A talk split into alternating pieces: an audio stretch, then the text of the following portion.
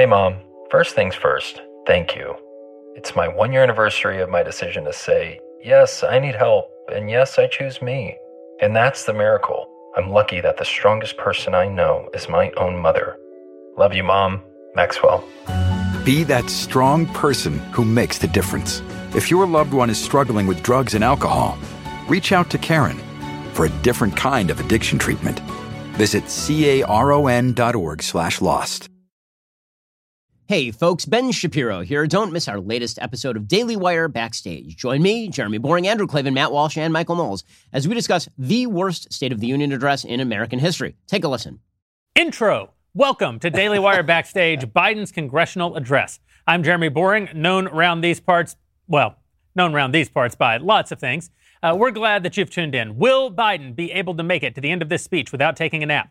If he manages to make it all the way through without a single, come on, man, are we positive that it isn't pure fakery like the moon landing?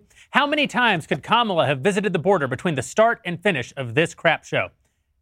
The answer is 10 trillion, because that's how much spending Biden has proposed in his first three months. It's truly insane.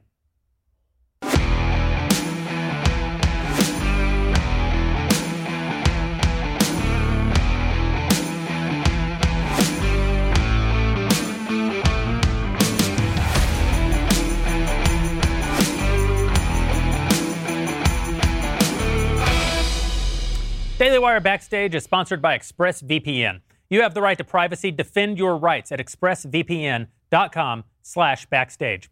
Joining me to, well, discuss this crap show and probably a little bit more, Ben Shapiro, Andrew Klavan, Matt Walsh, Mickey Knowles. As always, we will be taking direct questions from our audience throughout the night. To get access to the chat box where you can submit your questions, go become a Daily Wire member. Visit dailywire.com slash subscribe to sign up. Really, this show exists because of the Daily Wire subscribers. Uh, we're so grateful to them. We, we wouldn't be able to produce this show without them. We hope you'll consider becoming one. dailywire.com slash subscribe. Fellas, it's our favorite night of the year. Well, I mean, we were just here last week. So what the hell?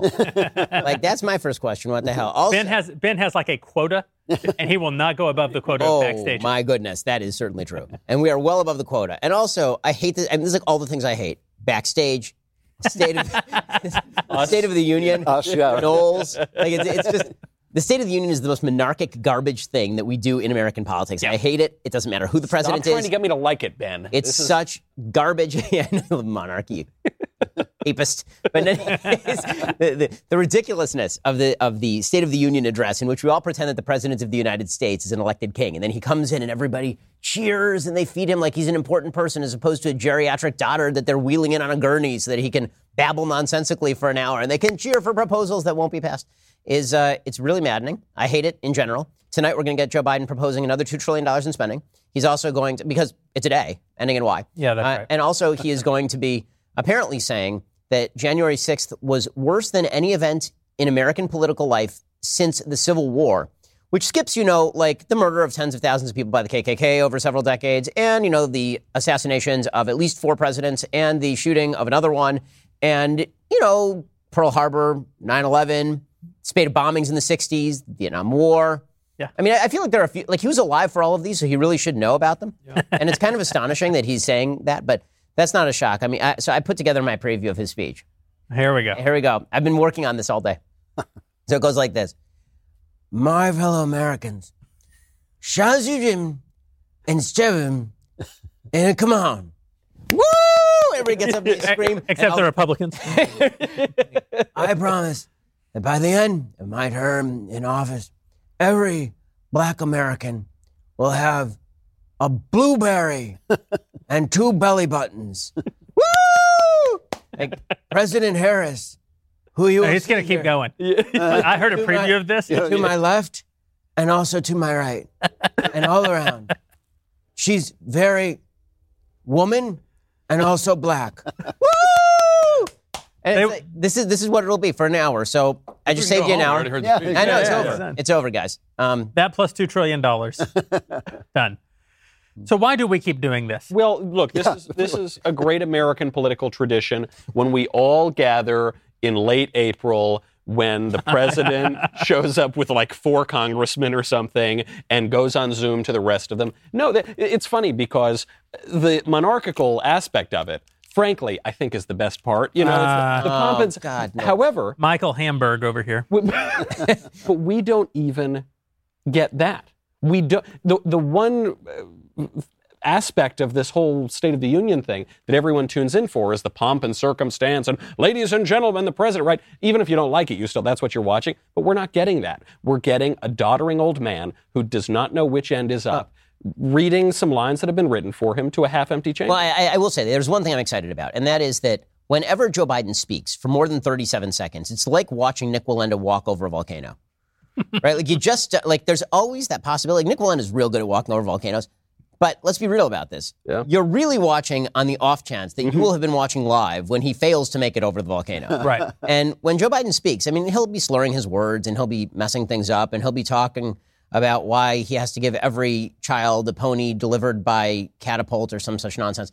And and then he'll just slip into a, a reverie. And we're all sort of hoping he goes there, right? I mean, let's be real about this. We want like a full dream sequence, Yeah. like a full WandaVision Yeah. thing to happen where he's like back in the 1950s doing sitcoms with Dick Van Dyke. Like, that's what I'm rooting for. Yeah. But it's scripted. That's the problem. You, you get that moment from Joe Biden when it's not scripted. I, I've actually, I don't know that I've ever watched a State of the Union address or a joint speech to Congress because I, they're so uninteresting to me. I've pretended that I've watched them. I've even live tweeted them without watching them. So this will be my first experience with this, and that's so I'm, I'm kind of excited about that. I'm, the I'm- most fun thing about Joe Biden is watching the press report on him. Yeah. Because they have gone to a level of dishonesty that actually is comedy. Well, normally it's X-rated to see that many people orgasm at once. but, but- Especially but- faking it. But I mean- that's, that's exactly it. That's exactly it. It's the O face. It's not really the orgasm. I, I am interested to see. Uh, I, I'm a little interested to see the Republican response from Tim Scott. Mm-hmm. What what well, you're new to this by your own admission. the worst part of the night is always I- the I- response. I it like- doesn't matter who gives it. that's true. I'm I'm expecting that, but I am also curious if they go all in on police reform, which is the exact the wrong biggest- thing for the Republic. oh my God, they will. You know they Right. will. Right, I know they will already. know but, they will because yeah. there's nothing that Republicans do except things wrong. Yeah, I, I, I heard the Tim Scott. He gave a little, you know, quick preview on Twitter, and he said, "We're going to talk about how, um, you know, we're a diverse nation, and in that, that's why we're so unified." And I'm like, "No, that's we're not unified at all, man. That's what, exactly the opposite." I, of the I truth. like.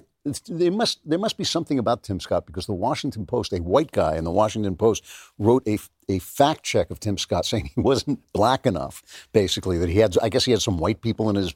No, no, no, it wasn't that. It was that his, he, what they suggested is that he had said that his grandfather, he basically oh, went Oh, right. from Yeah. sharecropper to Congress Right. in one generation. And they were like, yeah, but your, your father wasn't a, a sharecropper. If you go back to your grandfather and your great grandfather, he had accumulated 500 acres in South Carolina. It's like, okay, so now you're just saying that he's the American dream in spite of vicious Jim Crow racism. So, well, solid hit there, Washington. I, I just I, I think that the Washington Post, which now has ba- basically has announced it's going to stop fact checking Joe Biden. Yeah. He's just that honest. It's when do they like ever a- start, though? Is the question.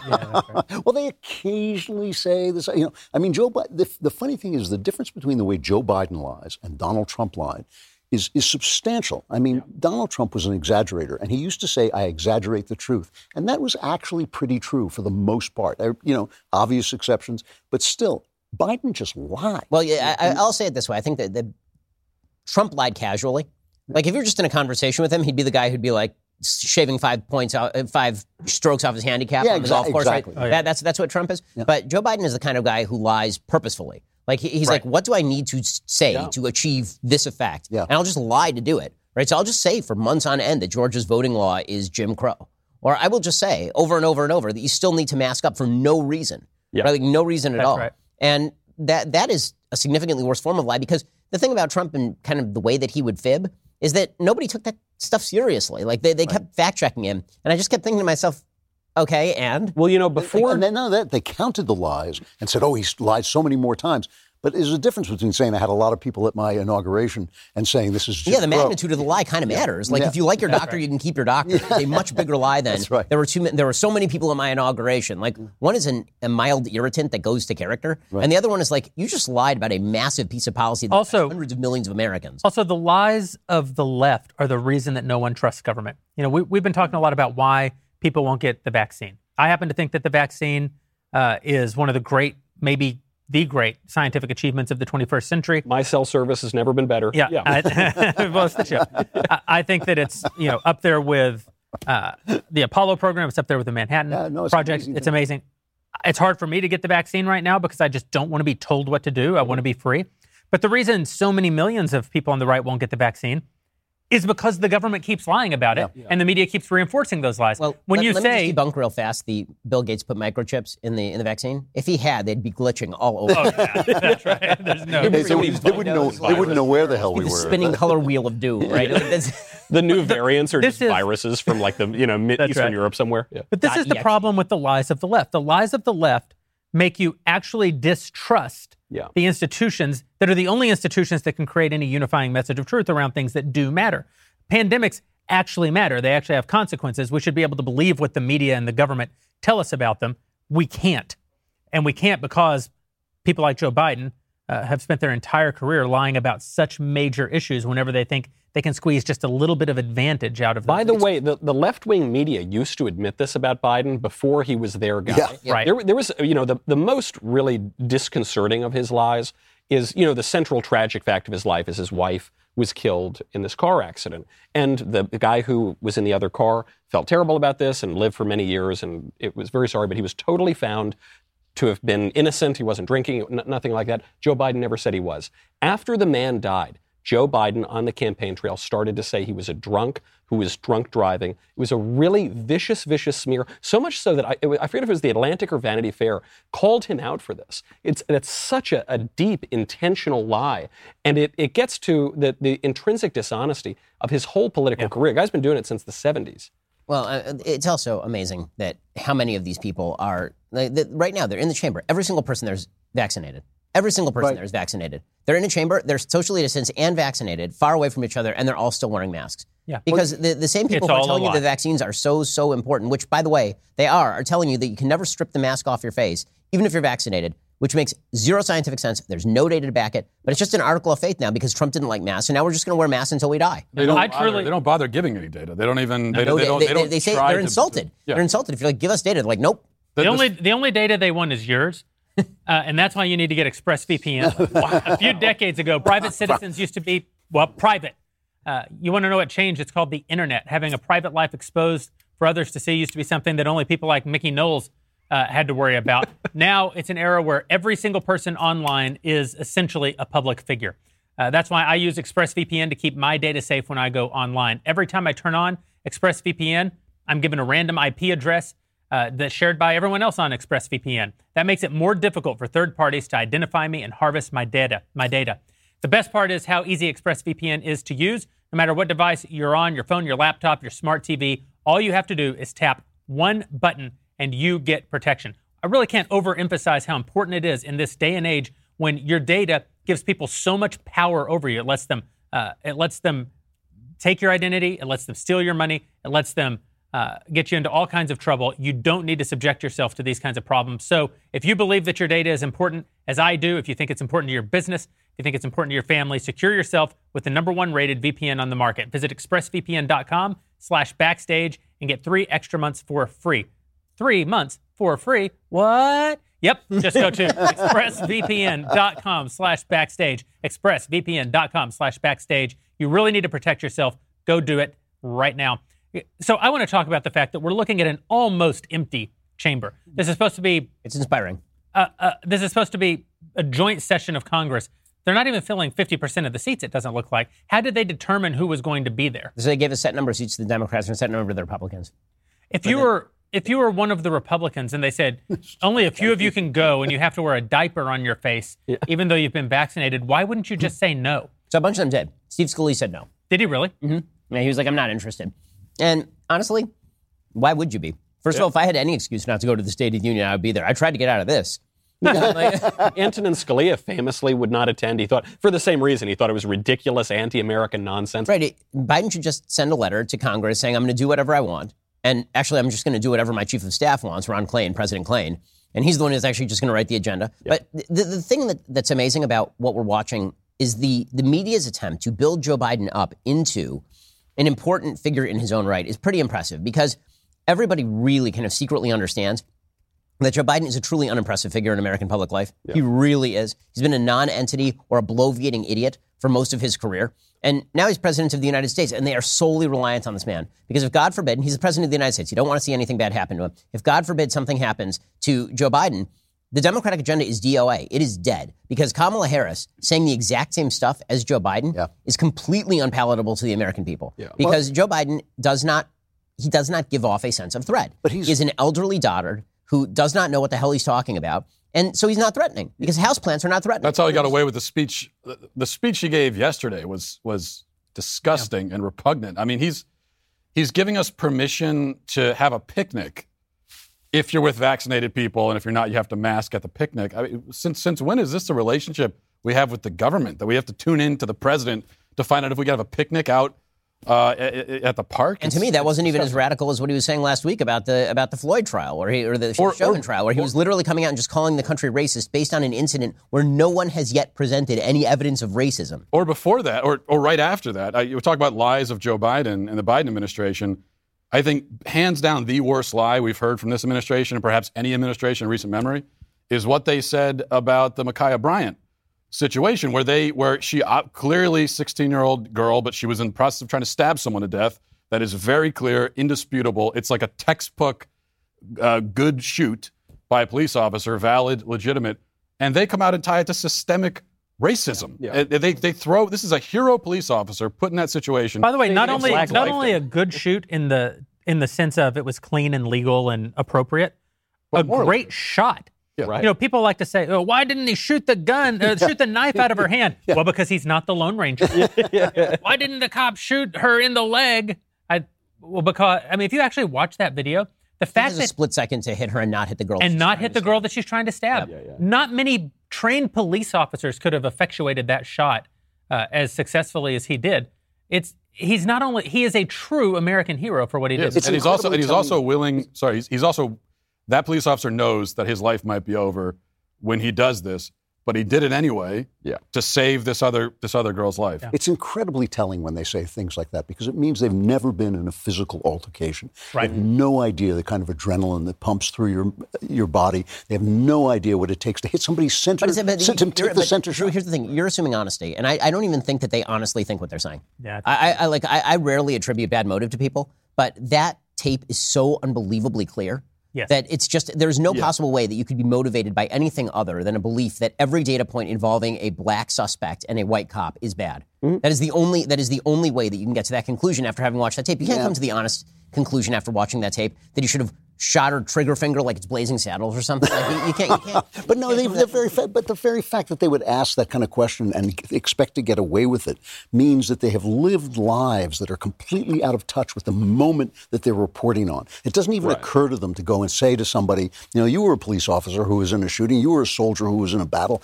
You know, what's that like? What is that? What happens when you Well, do there that? is this thing about narrative that narrative compounds narrative. N- narrative builds upon narrative.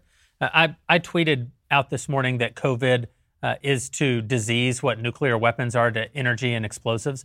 And what I mean is that uh, all the people who say believe the science don't actually know anything about the science. They don't believe the science. We instead we've attributed to nuclear and we've attributed to COVID these sort of magical, mythical, destructive properties where they're actually not constrained by science. They have almost unlimited power to do unbelievable damage. And the problem is over time, because of the power of narrative, experts, authoritative people actually believe not reality, but they believe.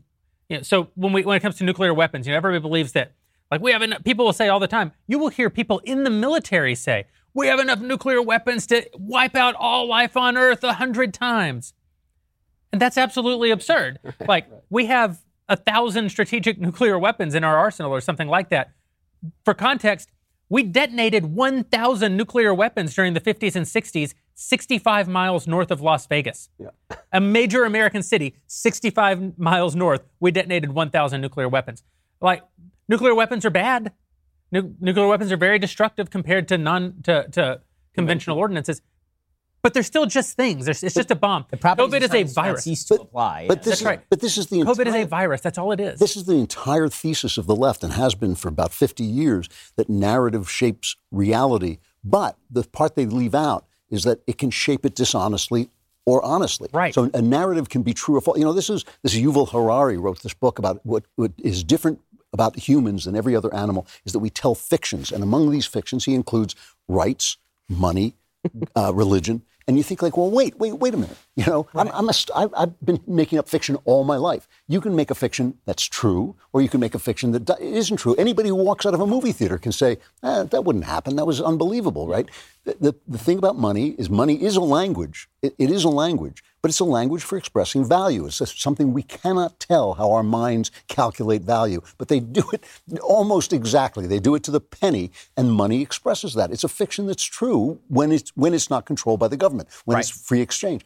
You know, you, the, the problem is not the narrative; it is the absolute disbelief that there is such a thing as a truth that goes beyond the physical facts of life. And now they don't even Well, one of the, one of the things those. that I've been noticing is that there have been a couple of polls in recent memory, like in the last month or so, talking about percentages of Americans who believe certain things about things that are factual. Yeah. Like how many black Americans get shot every year by the cops. Yeah, yeah. Right. And, and that poll will show you that liberals are just way the hell off. Like they're off by a They think factor. of- 1,000. Right. They're, they're, they're, they're off by a factor, uh, and that's unarmed black men. Right. They'll, they'll say like a thousand unarmed black men are shot. It's like twenty. Yeah, Right. They're, they're off by they're off by a factor of fifty.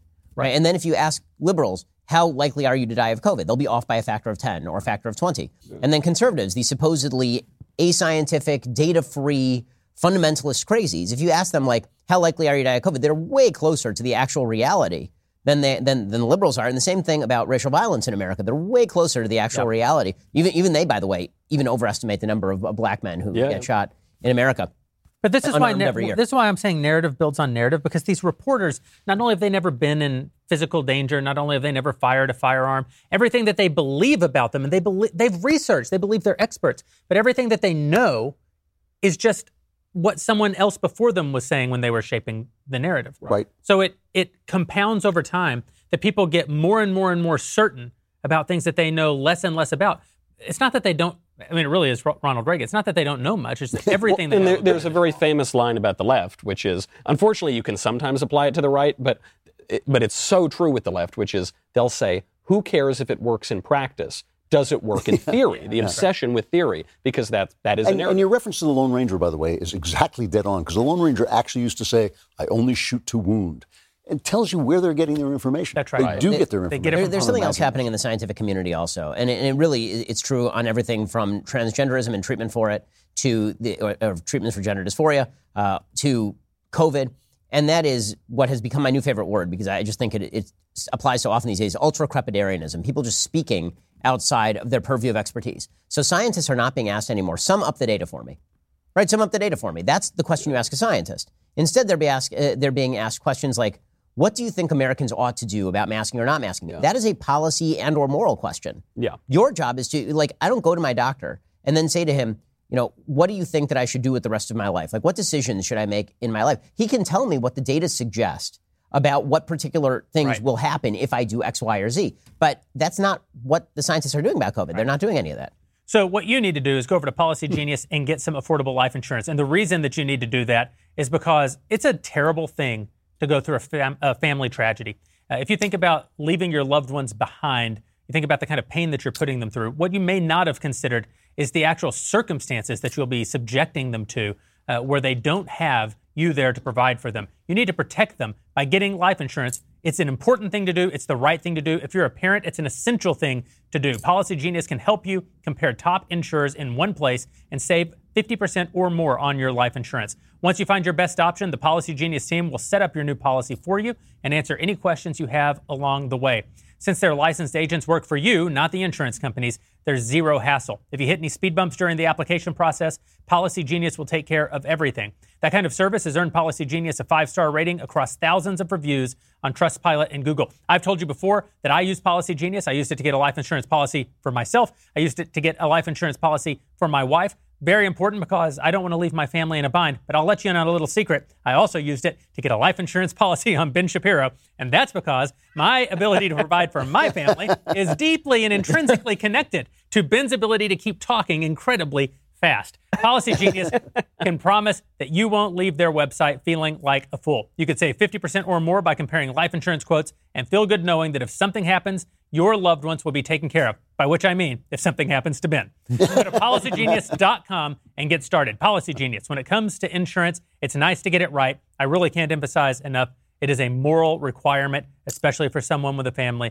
to have life insurance. Guys, we're only a few minutes away from what promises to be a riveting speech, which, from the video I'm seeing, will be seen by at least 18 people in the House chamber. How it much really, it's on remarkable. not to fall asleep? Oh, Normally, you got a chamber of like hundreds of people. And so Right. if you start to doze off, I think cameras will just shoot elsewhere. Yeah. But like if you start to lose it in the middle of this thing, cameras on You you. pull the. RBG, classically fell asleep. You know, th- th- there is something to remember as we go into this absolute snooze fest here, which is t- totally to your point, Ben, that n- now the, the scientific experts pontificate about everything that it, they don't know anything about because it's the only sort of expertise we acknowledge in this country. We don't acknowledge philosophical, moral, or religious expertise. Mm-hmm. In self government, citizens are supposed to be the experts on that sort of thing. But that's all gone now, and I bet, I bet he's not going to acknowledge it tonight either. I want to know what, what any Republicans that chose to be a part of this charade with the masks on. I mean, they should be held accountable by, by, for that by the voters because this is. I actually this agree is, with this you. is Yeah. a grotesque. Yeah. I, I'm actually. It's depressing and and infuriating. The more I watch this, and the fact that I got to sit now for an hour and watch it is making me uh, is is causing me anxiety. But this is this is this spectacle. It's- look at the guy I've there been in in a two room- masks. I, I, I listen. I've been in a room since I was vaccinated. I've been in a room with like 350 other people, everybody unmasked. And if the media had been there, they would have been like, "Oh my God, we're all going to die of COVID." No one got COVID. You know why? Because everybody's either had COVID or they're vaccinated. Everybody in that room's vaccinated. Why did any Republican, every Republican there should have to explain why they because chose to show up? Republicans are cowards. Yeah. Yeah. They are there because they are cowards. And they're there because they're too afraid to stand up to the other side, which is not cowardly, but is decidedly Right. convinced that they know what's good for you. They know they don't need the mask, but they're afraid that if they don't wear it, you might not wear it. And they want to control you. They want to determine what is good for you. They want to decide when you have a picnic with your family. And they, they'll say that they have good intentions. No, we just know that people will make bad decisions and we're responsible for public health and we need to protect the preponderance of people. You do that by arming people with good information and letting them make their own risk assessments. Instead, they're going to lie to you, pose for you, virtue signal for you in order that they might own What you don't get, Jeremy, is that the people are a bunch of deplorable, irredeemable idiots, and Maxine Waters is really, really smart. And that's why they told us. That's the irony is that's why they told us originally not to mask because they were treating us like idiots and children. Yep. And they thought we'd go and hoard all the masks. And uh, You know, you know, I actually asked my doctor, who is a far left guy but a brilliant guy. I said, "Now I've been vaccinated. Do I have to wear a mask?" He said, "No, but you should as a political statement." He said that to me, and I said, oh "I said that's not my politics." You know, there are fewer people but there- there's- in that there's an entire- chamber than watch the Oscars. There's an entire article by this woman. there's an entire there's an entire article by this woman on Medium about why she is still going to jog with a mask even after all of this is over. And it's, she said it's because it's a sign that I care about my fellow man. really, this is what she said. She says it's, it's because I've been running around with the mask and I've, I've had the vaccine for six weeks, but you know there's so many other people out there who get uncomfortable when I don't wear the mask that I've decided to wear the mask. And this goes to so many oh, areas of yeah. our politics that if Yeah. if anything I do in my life to exercise my freedom makes you uncomfortable in any way, it is my job to curtail my freedom of speech. It is my job to curtail my freedom of the press or my freedom to bear arms or my freedom to walk around without a mask in order to make you feel more comfortable, even though I pose zero threat to you. That's where things are right now. By the way, we, we should note that the greatest doctor in America was just ushered into the chamber. Jill- Dr. Jill Dr. Joe Biden. Biden. Wow. Absolutely. She's a great surgeon. She's a as Joy Behar pointed out, or Whoopi Goldberg, one of the two. She pointed that out. We should also acknowledge with the masks. I am not saying that the state can't take emergency police action sometime and say, hey, maybe you should wear the mask for a very short period of time. But to wear the mask all the time, to have the entirety of the American people wearing the secular keffia, looking like banditos walking around, is actually disordered. It's, It's- actually it's- bad for our politics. people's brains have been broken. I think there's a real mental illness factor to it. Someone, one of my, someone, uh, one of my listeners left a comment under the YouTube uh, video today saying that her aunt wears a mask to sleep, and uh, and I wish I could think that that's that she's joking or well, making I wear that up, one on but my I- eyes. When Yeah, it's this is what people people are, and we're sending our kids to I- I school. They wear masks for seven hours a day. I find the saddest comment, the ones that I see on Twitter, people saying, What's so bad about a mask? And I think, like, really? Not to look at a human face, not to see a pretty girl, not to, you know, Right. Not smile. to know each other and smile at each other. I mean, what the hell? Uh, have you have you guys all had the weird experience over the past few months as people take off their masks of people you've met with the mask on, and they take off the mask like, whoa. That's the, yeah. I was not aware that you look, that you look like that. The I'm sure it's happened to many people with me. I'm like, they take off the mask, like, oh my god, that's what he looked like under there. It's if you're, if you're an like ugly that scene from Phantom of the Opera. No, no. if you're an ugly person with with nice eyes, then you've been living Your best life. I know. last year. Best life. well, eventually they're going to wheel Joe Biden in behind me. Everybody's going to cheer. They may just lower him in. They may, the roof. yeah. They open the roof and just drop him in. Like, uh, here he comes out. Woo! You know, you know. Matt, I I have to say, Walsh is right. The, that Republicans showed up for this in masks.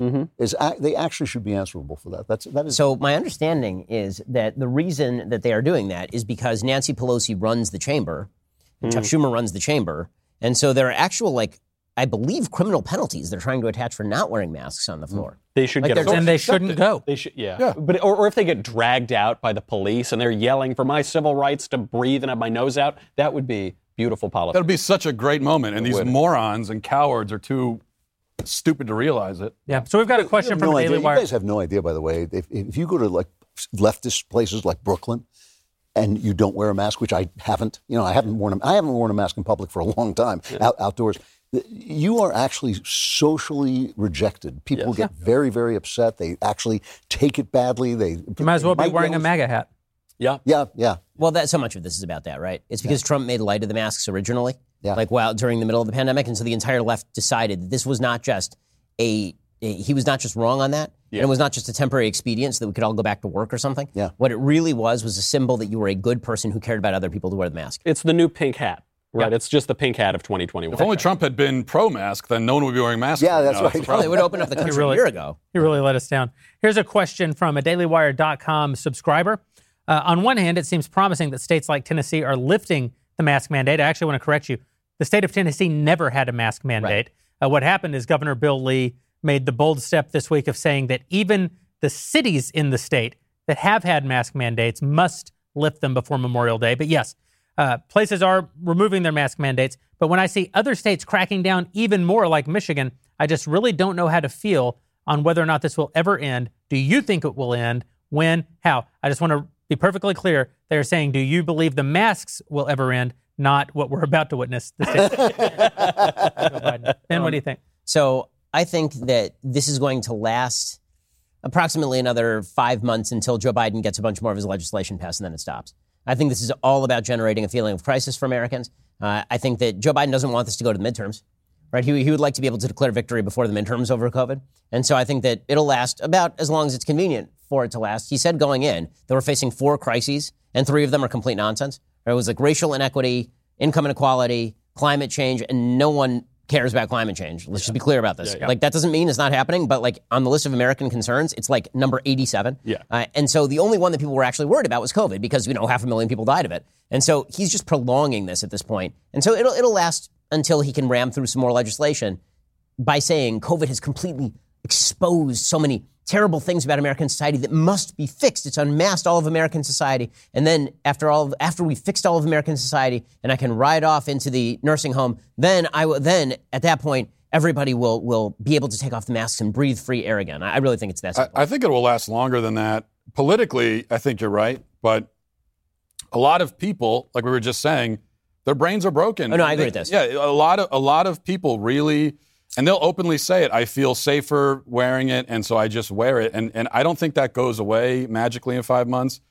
I don't know if it five ever goes away. yeah. yeah. I think it's just it's a culture. We'll never, change. we'll never live to see a day where no one in America wears masks. This is the issue. You know, we, politics is downstream of culture. We all know that. That's the famous Breitbart doctrine. It is also true that politics can influence culture. The, the great example of this is that East Germany is still atheist. West Germany is not atheist because it was dominated by commies for, for the Cold War. People, because of the policies of our exalted leader, Dr. Anthony Fauci, the high priest of progressivism, he has, I think, broken people's brains. And I think you're going to see a lot of people who just insist on wearing this thing basically in perpetuity. Maybe it's not most of the country, but, but Well, I, be a lot of people. what, what will happen is there's going to be a massive exacerbation of the big sort that's already happening. Right? People are just going to say, I don't want to live in a place that's like New York or like Michigan, where at any moment they can just shut everything down again. And they, They're move here. They're gonna that's move to Florida. No, that's happening already. Coeur d'Alene is the place in, in uh, Idaho. There's a place where least- most people are moving. At least in the Civil War, we'll know which side people are on based on who's got the mask on. So That's exactly right. So we just saw uh, Schumer enter the chamber, uh, dutifully, dutifully masked. This will be how we know. When will Republicans stop going along with it? When will airlines stop going along with it? That's as long as you have to wear a mask on an airline, It's awful. Uh, it's it's really awful. it makes it almost impossible. I genuinely was, I was, I, I was so tolerant. I was way more tolerant than anybody else in this room of the Yeah. masking. Right? I was like, I would, because my parents are in their 60s. They were. I was. I was more tolerant of it. Then I got vaccinated, and it started to feel physically restricting. Yes. To wear the mask because now I know it's pointless and stupid, and there's no reason for it at all. Yeah. The, t- the terrible thing about the airplane too is it's all, it's absolutely awful. It's the one place where it makes the most sense because airplanes are the terribly unhealthy atmosphere. Well, ex- except for the fact that it's not true. Now- There- now they were it's never. No, it wasn't at the beginning. There was airplanes were not a vector of transmission. You airplanes have air, HEPA filters. Yeah, yeah. They have I- I HEPA think filters I- and, they, and they circulate. you notice, I, I noticed a real shift because I've been flying through this whole thing. I think a lot of us have, and uh, you noticed a real shift at a certain point, a few months in. People didn't, they weren't fidgeting with the mask anymore on the flight. They just wear it the whole time. They didn't have it under the nose. Mm-hmm. And I guess we were supposed to see that as a positive change, but I actually find it kind of creepy now. I'm on a plane for six hours and no one is even touching the mask. I mean, I still am, but everyone else just sits Uh, there. by the way, we have Joe to point Biden out. just entered the chamber. So Biden entered the chamber. He's got his mask on, and he's doing the fist bumps with everybody because handshake that'll spread COVID. Uh, having Your knuckles are free on, of COVID, though. But your nu- your knuckles they're coated in Purell or something, so that's fine Because science. because of the science. So now we have the President of the United States entering the chamber. We're going to go watch the President's speech. We'll be back with you as soon as it is over to give you our, our absolute expert analysis. it was boring. yeah. Spoiler. Save us some time. alert, yeah. Uh, we'll be back as soon as the President's speech is concluded. The President of the United States concluding his first 100 days in office and his first State of the Union address with the greatest line in the history of State of the Union addresses. Thank you for your patience. Jeremy, before we get into it, should someone wake Ben up? Benjamin. Benjamin. Wait, I think he's I think he's gone. Oh, he's good. Thank God you have life insurance on him. It's, um, so, um, what? yeah. Uh, that was the worst That was thing I've ever. that that was genuinely terrible. Let's begin That to was- get together, guys. Yeah. L- Yeah. That was the line. We're just gonna Let's begin to get together. 60 song lyrics now. Well, it's funny that you bring up 60s song lyrics because it was a 1960s boilerplate speech. Yes, Yes, it was. it was. It's a 1930s boilerplate speech Yeah. in a lot Yeah. of ways. Yeah. It was a And- and you know- 1330s. And you know, it was that really that line where he said, "We the people are the government," b- because he doesn't mean that we the people form the government. What he means is the government are the people. No, that he was serving. he was explicit. He said, "We, And- and- we are the people." Every, every, So we're every not a single- distant force. We're you. Yeah, and every- okay, then if you're me, then shut the f- up. I mean, everything he says, you know, when he talks about, he had this line American tax dollars are going to buy American property and build American jobs. That's actually not the way it works. As always with socialists, they never ask the question, where does the money come from? It comes from horrible, evil, dastardly capitalists like yourself who, who they take that tax money from. Just simple logic. Simple logic tells you that you can pay, create more jobs with a dollar than a, a company that, than a government that takes your dollar away, distributes among its bureaucracies, and then creates a job. So- you, you're going to create 10 times more jobs. I have, I have a question. We're all, we can focus on the content as much as we want. This guy's not making it four years, is he? It, it doesn't I feel mean, like he, it. He, no. he looks absolutely I- ghastly. well, he I- looks awful. He sounds awful. speech. He that seemed like four, his that seemed like four years. Does that count? yeah, I mean, uh, I, I don't know how anyone thinks he's running for reelection. I don't know how you can. I don't watch think any. that. I don't know that anyone thinks he's running for reelection. I just. The, uh, the question is, will he serve out a But term? but this is but here's the thing. What the speech makes clear is two things. One, he's not going to make it for reelection. I mean, he's just not. And two, they desperately need this guy. Yeah. They need him so badly. Yeah. Because if you actually just read the text of the speech, what you will see is a litany of spending and regulation and taxation And, yeah. big government and rethinking of the fundamental relationship between the American people and the government that, that sounds like it's coming directly from Bernie Sanders. I mean, it is extraordinarily radical stuff. But because the person who is saying it is a mushmouth old man that nobody fears because he is a mushmouth old man, they are Because he's deeply been around forever. Yeah, well, not just that, because he I, I, honest to God, wonder if the entire design of the speech, because he backloaded all the controversial stuff you noticed about how America's racist and about how the government is the people. Like he put all of that in the last ten minutes of the speech. I, I honest to God wonder whether his strategy here was I will just bore you into unconsciousness so you don't actually know what I'm saying. And I can go to the left and I can tell them I said all the stuff that I said. And then I can use that as the predicate for all of the things I want to pass. But you, you went to sleep, right? Wasn't that scary? You fell asleep. That's right. Because that, that's, that's what it was. I mean, Joe Biden is capable. He could have done what, what he's done before, which is do a 25 minute speech. Yeah. Right? Do it like he could do that. He could go in there, give a 25 minute speech. Instead, he goes for an hour and a half. It is soporific nonsense. And he can't even speak it clearly. I mean, he's stumbling over his own words. He's repeating himself. And you get to the end, you kind of feel bad for the guy. You're like, this guy is not with it. But then you actually read what he's saying, and, you're, and he's talking about spending not $10 trillion. He's talking about spending, I'm sure, at least twice that when you add up everything that he's talking about over the course of years. And you're supposed to just be like, well, you know, he's a nice old gentleman. I guess that was okay, and it was good for the country. And I can't wait to see the media reactions. Right? The media reactions will, like, if you can get to the sort of climax the media will reach based on that speech, hats off to you, man. I mean, that, like, at that point, you definitely don't need Get Roman Bill, because there's something going on here. Yeah, that is Bill- not. Bill Whittle talks about this idea of government as we the people uh, as eloquently as anyone I've ever heard discuss it. Essentially, the Constitution is a legal compact between three groups the, the federal government, which it is creating, the states, and the people. We, the people, is the people who are consenting to the creation of this federal government. Saying, uh, saying we, the pe- having the president of the United States say, "We up here, we, we're you, we, the people, are the government," would be akin to like in uh, in any criminal case, if if the defendant said, uh, "No, uh, we, the plaintiff." Well, We- and you- we the you- You see, the trick of the whole thing that the, the left has been pushing in overdrive for the past year is this blurring of the distinction between the federal government and the state government. Right now, H.R. 1, the first thing they're taking up, That's right. is designed to steal all that power from the states, particularly over elections. What could go wrong there, right? Congressmen writing their own election laws and the people. But then what they're doing is they're outsourcing all of that political power, per Woodrow Wilson and the progressives for a century, to these bureaucrats that are, you know, it's it's the the random agencies that are really making the laws. There's something else that's happening when they say that we, the people, are the government. And that is that what our government originally was supposed to be was a limited government designed to protect individual rights. That's what the, uh, I mean, it's in the Declaration of Independence, it's in the Constitution of the United States, the government of enumerated powers. But there's something else there too. It's a government of checks and balances specifically created in order to protect those rights. When you say we, the people, are the government, what you are saying is that checks and balances are a bad. They're an mm-hmm. obstacle Yeah. because the people are the government.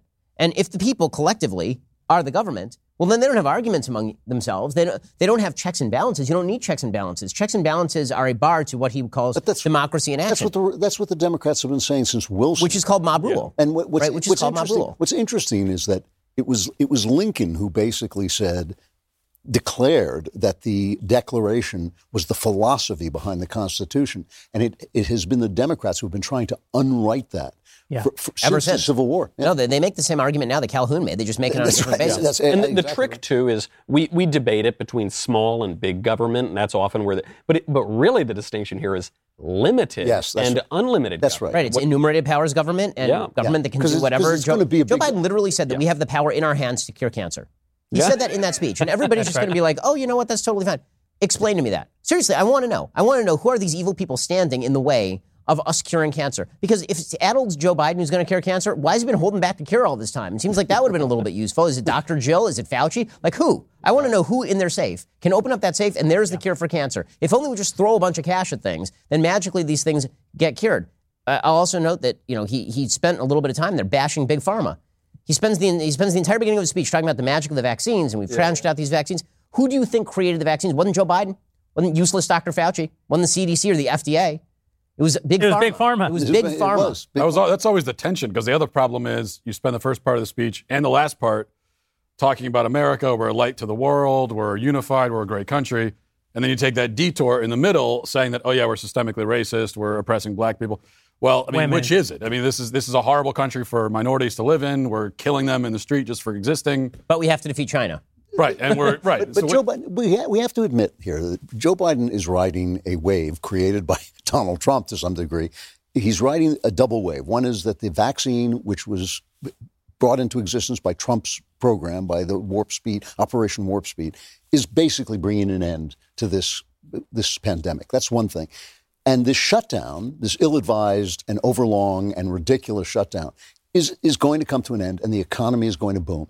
And so Biden knows that he's, he's riding that wave. Right. He is riding the wave of the end of this pandemic, which is going to create good feelings, as it should, and he's riding the wave of the, the economy coming back. The question that I have about Biden right now is is he waiting for, is he hoping that through this he can get this left wing agenda? Because let's, let's face it, Biden is not a leftist. He's not anything. He's he's a Right. he's a weather vane. He goes with where the party goes. Well, he right wants now, his legacy. Right now, the party he wants He wants his legacy. he wants his legacy, but right now the party is a left wing party. It is a far left party and it is pushing him along.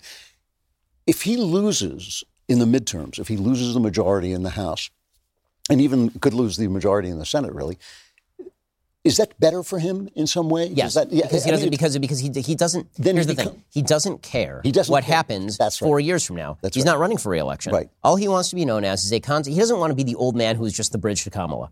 He wants to be the guy who's, who they should put on Mount Rushmore because he had the most consequential single term in American history. And so he's going to ram through as much of this crap as possible. He has the single best issue ever to do it, namely this COVID pandemic. So that's why he's hanging on to this thing with the skin of his teeth. I mean, he is just grabbing onto the COVID pandemic. And he's like, we got to remake the economy. We got to make racial politics in this country. We've got to redo uh, our foreign policy. We got to redo our unionization laws. We got to pass everything. We got to do it right now, right now, right now what- because of what you're saying. Right. If he waits too long, the economy already will have recovered. And then we're going to be like, we don't need any of this. That's one of the many reasons why it's it's insane that we allow a 78 year old man to be president in the first place because they're not going to be around for the future, so they've sort of got nothing to lose. I, I don't know why. I, it th- this should be He's a lame duck. th- there right? should be agreement across the entire country that there should be an age limit for the presidency on the upper end, just like there is on the lower end. 35, you can't run before 35.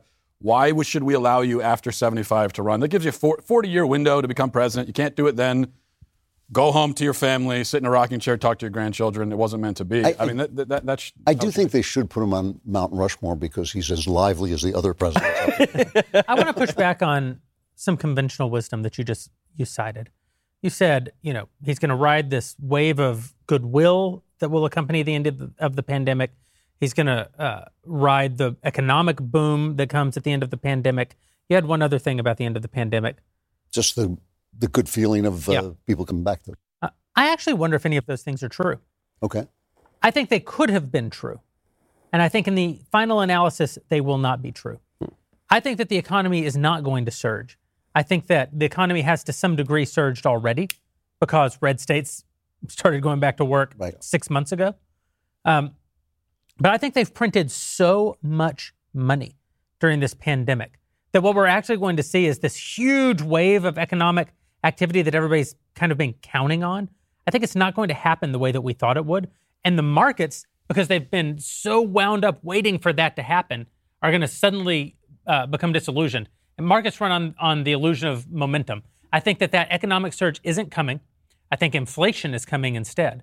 And I don't think there's going to be a wave of euphoric goodwill at the end of the pandemic because I actually think they've created a, since the lockdowns weren't actually that was your other one the lockdowns since the lockdowns weren't actually driven by the science of the pandemic. Masks weren't driven by the science of the pandemic. The CDC guidelines weren't driven by the science of the pandemic. Nothing therefore has changed scientifically to justify the end of uh, quote unquote quote, but what I mean is this.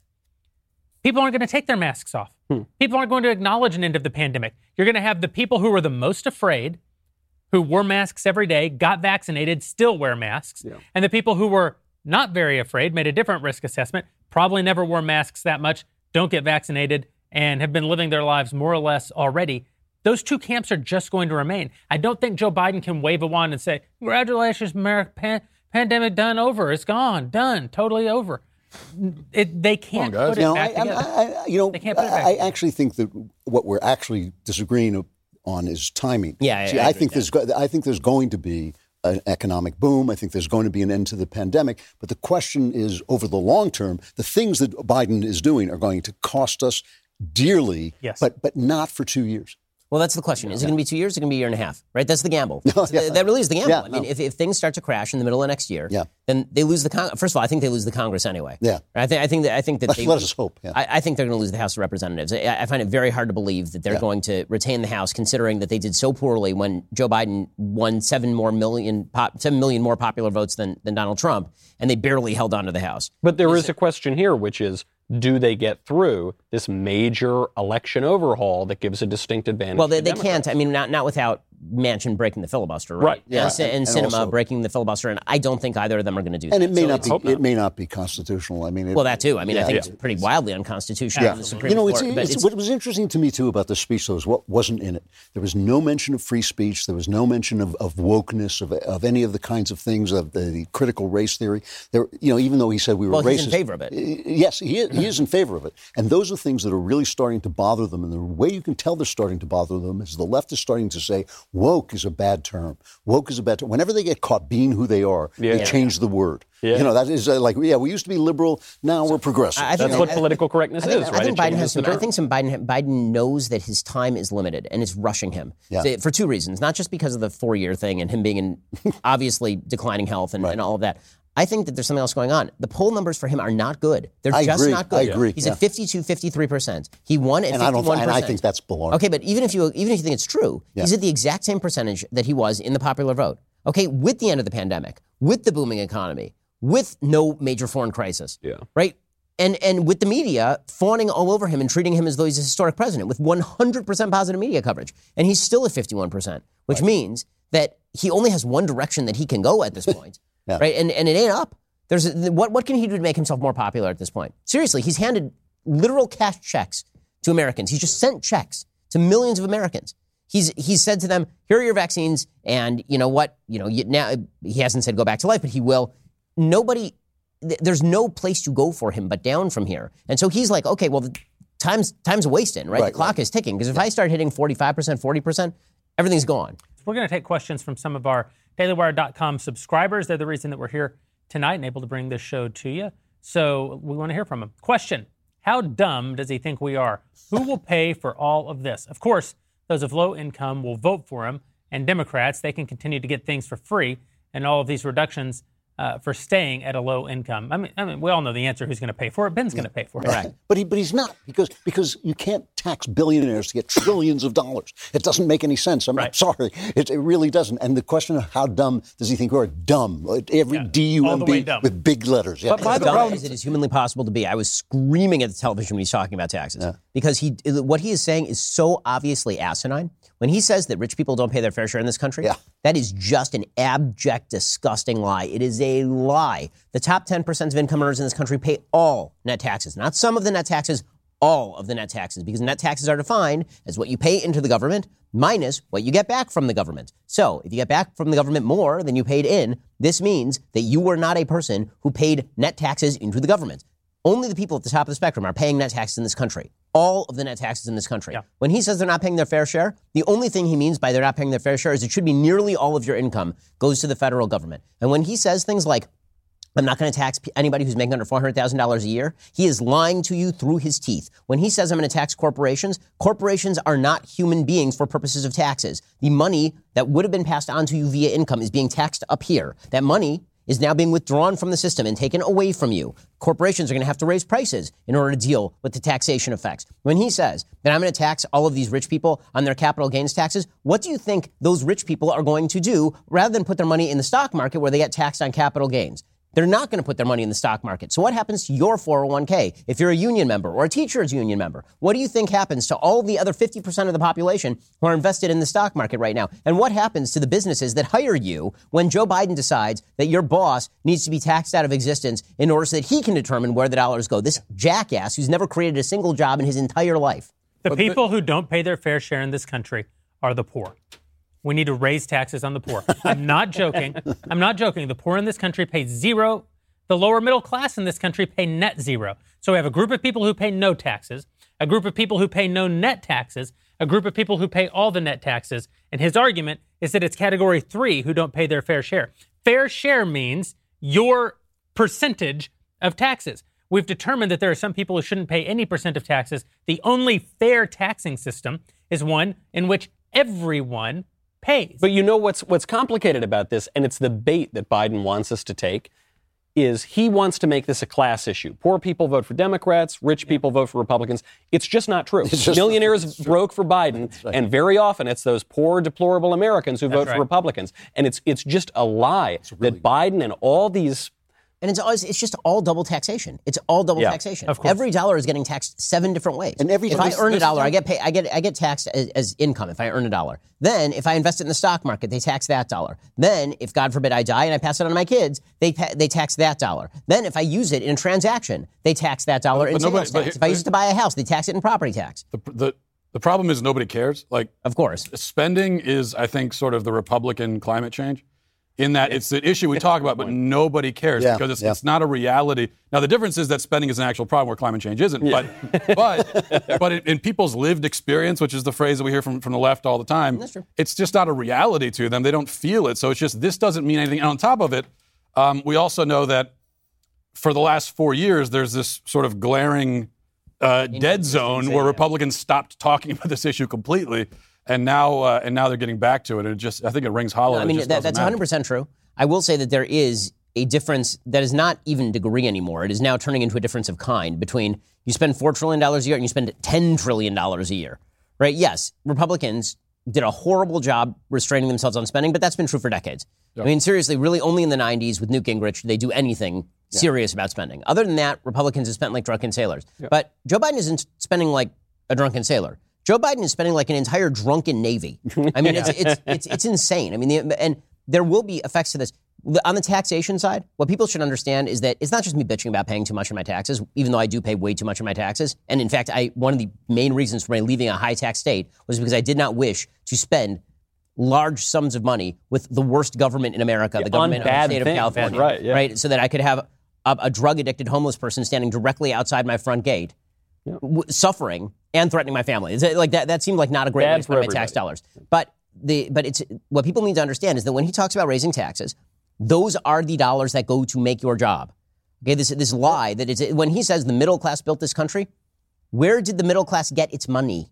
Where does he think that came from? this is why that is every just time it's he such uses- crap. I mean, like I'm these a middle. I was a middle class person for the vast majority of my life. My parents were middle class people for the vast majority of their lives. The middle class is great, but people are in and out of the middle class. It's not a set group of human beings. yeah, that's right. You, you start off in America as a poor person. Then you move into the middle class as you age. And then by the time you retire, usually you're upper middle Same class. for minimum wage workers. That's not a set group. You're supposed to be a minimum wage worker for you know a couple years. as we're not living. We're not living in like This is in why a, in a British they- TV show from they use- 1773, right, where everybody is a part of a class and you just stay there your whole life and you can never escape it. That's not how it works here. Every time, every time a president or a government worker uses the word investment, I want to explode because investment means that they, you make, a, you go out to work, you make a dollar. They take the dollar and say, you know what, I'm going to spend this dollar on? I'm going to spend it on what I want to spend it on. Whereas if you choose, if you go and say, I'm going to buy a Chinese meal, you've actually created another job. You've actually invested your money where you think it should go inve- in things that are investment, va- investment valuable. by nature, by definition, entails taking a risk.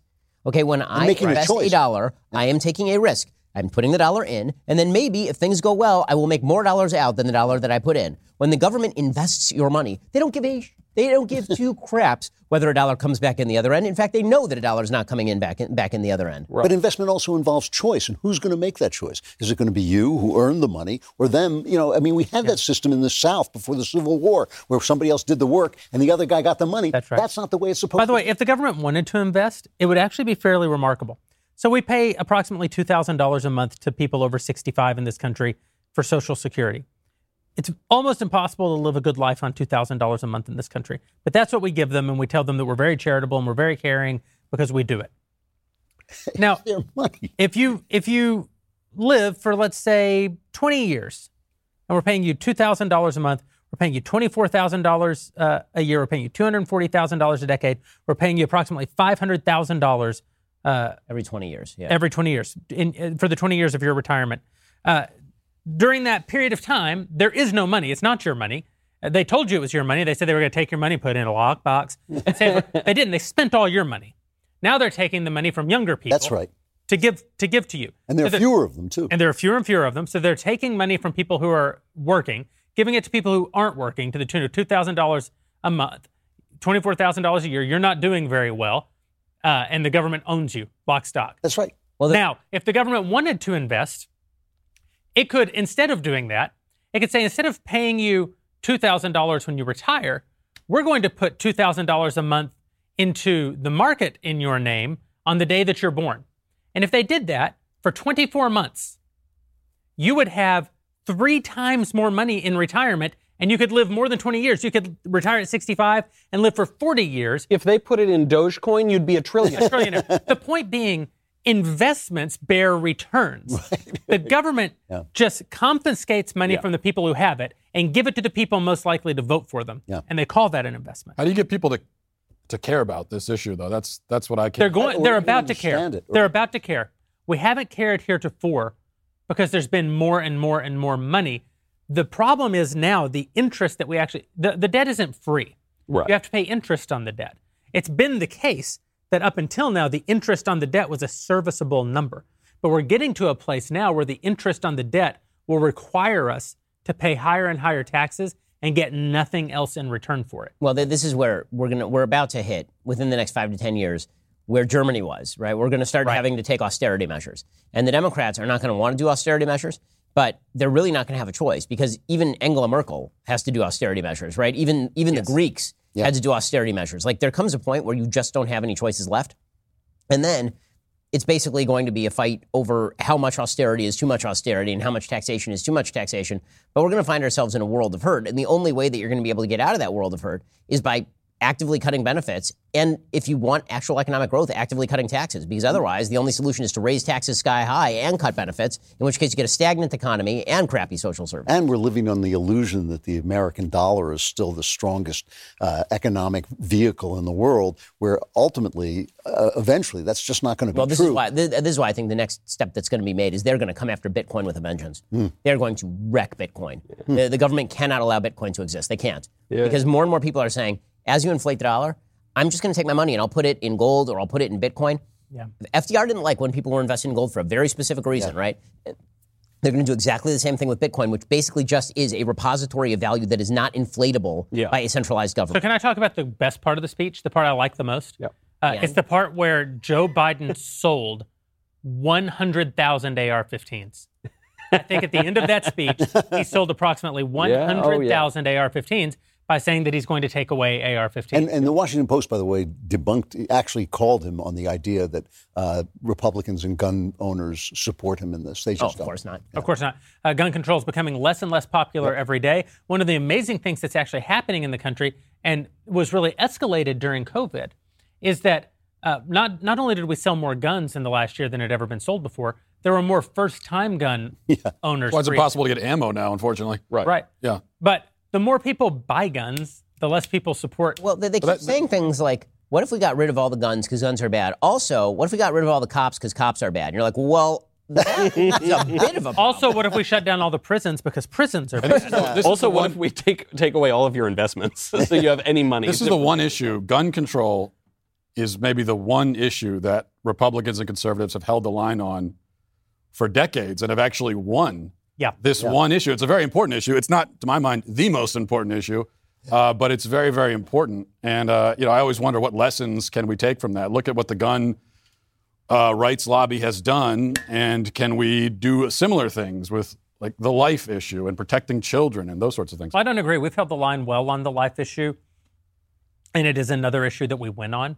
Uh, what we haven't done uh, a good job of is actually using government to forward the life issue when we have power. Great point. But we have done a great job, I think. There, Social. there are no pro-choice uh, Republicans in elected national elected office, Right, are there? Right. Now, the fact that we suck at doing anything about it once we're in power, I totally agree. But those are the only two, I would say there are two issues that we've been incredibly ideologically pure on It's also in my life. it's also different math with regard to legislation, just because on guns it's easier to obstruct than it is to pass, right? Yeah. It's much easier to say, okay, you guys want to pass this stuff, you don't have the votes for it, than to say, okay, we're going to roll back all of this pro-choice nonsense. Well, but we also, but but you know, five hundred million dollars a year going to Planned Parenthood. I agree with you. uh, kills 330,000 babies a year, and and that continued when Republicans had total control of the government. So They do not. Absolutely. They do. They're, they're talking about Republicans being cowards. They do not want to do it. They're so Well, e- even think about. I mean, Trump stripped something. What was it? Sixty million, I think, from Planned Parenthood. just- just- doesn't matter. Yeah. Yeah. It's, go, it's going to go right back. Right, you, right. can't, you, you can't And- really and do the it. thing is, when we talk about following the science, the science is on our side in this. The te- technology is on our side. You can now see a baby in the. You know, this didn't happen before. When Aquinas was writing about the quickening, he didn't. He didn't have a sonar machine that you could just say, "Oh, there's the baby." Yeah. It's a baby. You know. You know, I'll, I'll give an example on this. My cute little son, I never got a good sonogram of him because he had his fist right by his face. I actually couldn't, I paid for the extra 3D sonogram. I never got it. And you know what? My little son, after he came out of the womb, you know what he always does? He always has his hand by his face because he's the baby. He's the same baby that was in the womb. What I'll say about uh, the abortion argument, there there is something happening in America right now, which I don't I think goes unnoticed, uh, and that's that the states are winning huge victories on Yes, the life issue. Yeah. It's all, our argument about Roe v. Wade has always been that it was an issue better decided by the states, and we're right. The federal government can't make the right decision about it. States, Texas, Tennessee, are making great decisions on the life issue, consequential decisions. It's much harder to get an abortion in the reddest of red states than it has been at any point in in the lifetime of anyone except Drew. We just had a new bill passed two days ago in Idaho, another another heartbeat bill. yeah, that's right. The, what, what what you're seeing also with Joe Biden accelerating I mean, this is real accelerationism what he is doing right Yes. now. And what it's going to result in is the amount of the amount of movement by conservatives into red states is just going to be overwhelming. People are just It's gonna say- already pretty it's- amazing, yeah. I mean, yeah, it's. I can tell you that in Florida, the real estate market is just extraordinary right Yeah. now. Oh, like You, you, people are buying houses sight unseen. Yeah. because they're like, I got to get out of here, Same and I got to here, get someplace Tennessee. sane. There are people at this company who bought houses sight unseen in Tennessee, actually. I'm looking forward as an Angeleno leaving Los Angeles. I'm looking forward to bringing homelessness and uh, ugly, ugly uh, billboards to the rest of the country. you know? Yeah, yeah, you're going to do great. You're going to do great. Uh, so I'm going to take a few more questions from DailyWire.com subscribers. Uh, they are the people keeping the show on the air. Go over to DailyWire.com slash subscribe and get your question in for the group. Biden refers to China as our direct competition, but do you think he will stand up against them if China follows through and becomes aggressive toward Taiwan? Michael. How much money did uh, Hunter Biden have on the line there with that Uh, private equity yeah, deal yeah, that that didn't? I guess it didn't go through. No, of course not. The the thing that we have learned over the last couple of years, I think, in the conservative movement, is that there is the blob, the liberal establishment, which ha- there's an uncomfortable overlap between the government and the administrative state and big tech and big corporations, those big woke corporations in Georgia. And where are they getting a lot of their money from? Just ask LeBron James. Just ask the NBA. That's right. They get it from China. So is is Joe Biden, who not that long ago was cheering on the rise of China, saying this is a wonderful thing, a rising China is great for everybody. These are good Let him into the WTO. Of course not. He's the last guy that's going to stand up. Well, I think that I I don't think China is going to make a full-on militarily aggressive move against Taiwan because I think they don't think they need to. I think what they're going to do is they're going to start a, a low-level pressure campaign against Taiwan, see if they can get a government elected in Taiwan that is much more pro-China. And then just start using authoritarian measures because this is exactly what they did in Hong Kong, and the rest of the world just shrugged. I, mean, it is an amazing thing that we have watched in our lifetime. The first reverse, reversal of a free state into absolute tyranny through a foreign country's influence. It's the first thing that this is the first time this has happened basically since the end of the Cold War. And and the rest and everybody just shrugged. They went, okay, so they just subjected seven million people in Hong Kong to absolute tyranny and no one cared. You know, we, we have a serious problem with China. First of all, I, I want to say that if I were China, I'd go into Taiwan tomorrow. I'd take it over tomorrow. I, I'd do it militarily. And I, I mean, they just, what is Biden going to do at this point? He has not got the It, wherewithal. nu- and it, he it hasn't got proves the- America to be neutered if they do it. What's that? They both get Taiwan and they get to show that America That's, is- that's right. And the American people don't want to go But, uh, send the military into No, it. it wouldn't the turn into a left has a- military the conflict. left- They'd be, they'd be able to take it, but there would be some pretty significant economic consequences for them. So why not do it the easy way? The left's problem with China is the left is China. They actually believe in uh, Yeah. a free mar- a free a free market, but uh, in chained people. And and China has shown so far. I don't actually believe that's going to work in the long run, but they have shown so far that they can make that work. Well, our course- our belief, our belief, our They're- belief they're is just, ca- China is just sans Holocaust, and if you include what's going on in Xinjiang, even including Holocaust, they're just Nazi Germany.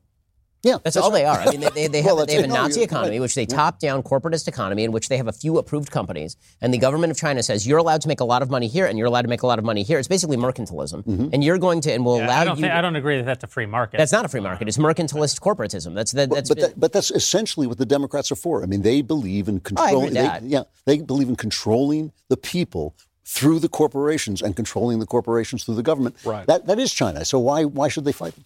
How can we count on Republicans, asks one DailyWire.com subscriber, to actually fight back against these policies that Biden is implementing? Well, we can't.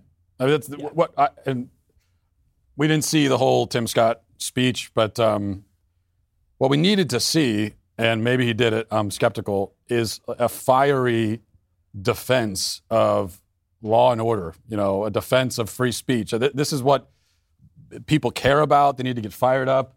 Getting on board with police reform in any capacity at all. We shouldn't even be entertaining the idea. Um, there's no reason for it because this crisis of uh, police brutality is manufactured by the left. But uh, I don't have any confidence in the Republican Party at all, especially because, as we talked about before we went there, these Republicans came to the speech and wore their masks, um, including some Republicans who previously had great moments where they said, I'm not going to wear the mask because I don't need to. And there they are sitting. Well, you know, we just said that there's this model here where the, the liberal establishment is going to use the corporations to control the people. Money talks and BS walks. And just a few hours ago, there was an excellent op ed published in the Wall Street Journal by our pal, Ted Cruz. Cruz came out and he said, Look, Republicans were wrong to shill for corporations before. We were all part of it. We're not going to do it anymore. We're not going to let them do I'm not going to take a penny from corporate PACs. More than that, I call on all of my fellow Republicans not to take a penny from corporate PACs. Is that going to solve the problem? I don't think it's going to solve the problem. Is it a step in the right direction? Absolutely, especially if it pressures Republicans to break this this hold. Because we, how many big tech hearings did we see where those those senators they sat there and they yelled at Mark Zuckerberg, they yelled at all these guys, and then what followed from that? Absolutely nothing. Yeah. Because because big tech was donating to their campaigns. Yeah. I think And, it's not just that big tech donates to their campaigns. Uh, I think that it's also uh, what we've been talking about all, all night. It's a fundamental kind of cowardice among Republicans to take action. Yeah. One of the things that's happened is that Congress generally has uh, has ceded all of its constitutional authorities to the executive and the bureaucracy. They don't want to do anything because you can't you can't really be judged That's right. Mm-hmm. on nothing. That's, big. You can. Exactly. You only are going to lose. The the- their theory goes: if we do something, there will be people who don't like it, and then Yeah. we'll lose. Well, it's, it's also true that there are a lot of conservatives who think that conservatism is really more attitudinal than programmatic. Meaning, it's it's more about the attitude that you take about stopping change as opposed to you know a program for actually implementing change. Well, if it's just about the attitude and what you're conserving is a system that is largely moved to the left, you're not actively being conservative. And, and you, you see this over and over from members of government, which is, well, you know, we did thwart their plans, right? Our job is to be there and it's to stand to thwart the rails of history shouting stop. Well, what happened if the train already pushed you several hundred yards in this direction? It doesn't matter. If, you, if you're like, this train needs to be put on a completely different track. They don't. They don't understand. They act like European conservatives, and they don't understand that American conservatives are liberal. American conservatives are conserving the Constitution, the most liberal document in the old style uh, meaning of liberal, most liberal document ever invented because it leaves people free. Liberalism is freedom, and it leaves people free. We are defending something, a philosophy, an active philosophy, as opposed to Europeans defending blood and soil and rank and all the things that conservatives in Europe uh, defended. We don't. We don't defend any of that. We defend the Constitution. We are defending a revolutionary idea, the only revolutionary political idea that's existed for 200 years. I mean, it's kind of incredible. I, so I spoke to the House Republican caucus a little bit earlier this week. It was reported in a, a few of the uh, kind of political outlets. And one of the things that I was talking about was the contract with America. I said, you guys ought to have a second contract with America. And so I went back, I looked at the original contract with America. And what I noticed is that the original contract with America, which promised that the Republicans would pass about 10 different bills and eight different reforms, they did pass all of those things, and many of them were vetoed by Bill Clinton. But a lot of those things are still not done, right? Things like zero baseline budgeting, hmm. right? They're like that's that's an easy one, right? There, there, there are certain things that are that are that they were like police reform was being proposed, like not police reform, additional police funding was being proposed by the Republicans in '93, so that they would win back to Congress in '94 because there were serious problems with crime at that point. Even Joe Biden thought there were serious problems with crime at that point, back when he had not completely lost his mind. And the Is that back when Kamala was marching at Selma? I think so. She was in the stroller, yeah. and the and, and the fact is that the Republicans have held Congress several times since then with a Republican president and with a Republican Senate, and they didn't make that stuff permanent. They only passed it when Democrats were in control. We should be fair, though. We did have a Republican leader read Green Eggs and Ham. and, you know, that was an important moment for all of us. yeah, we I- I we like- less less than uh, four years ago Republicans controlled the Congress and the presidency, and they did Nothing. nothing. And you know, there, there is a way. Oh, they passed a tax cut. They passed a A, tax temp- cut. a temporary. They, they changed music copyright law.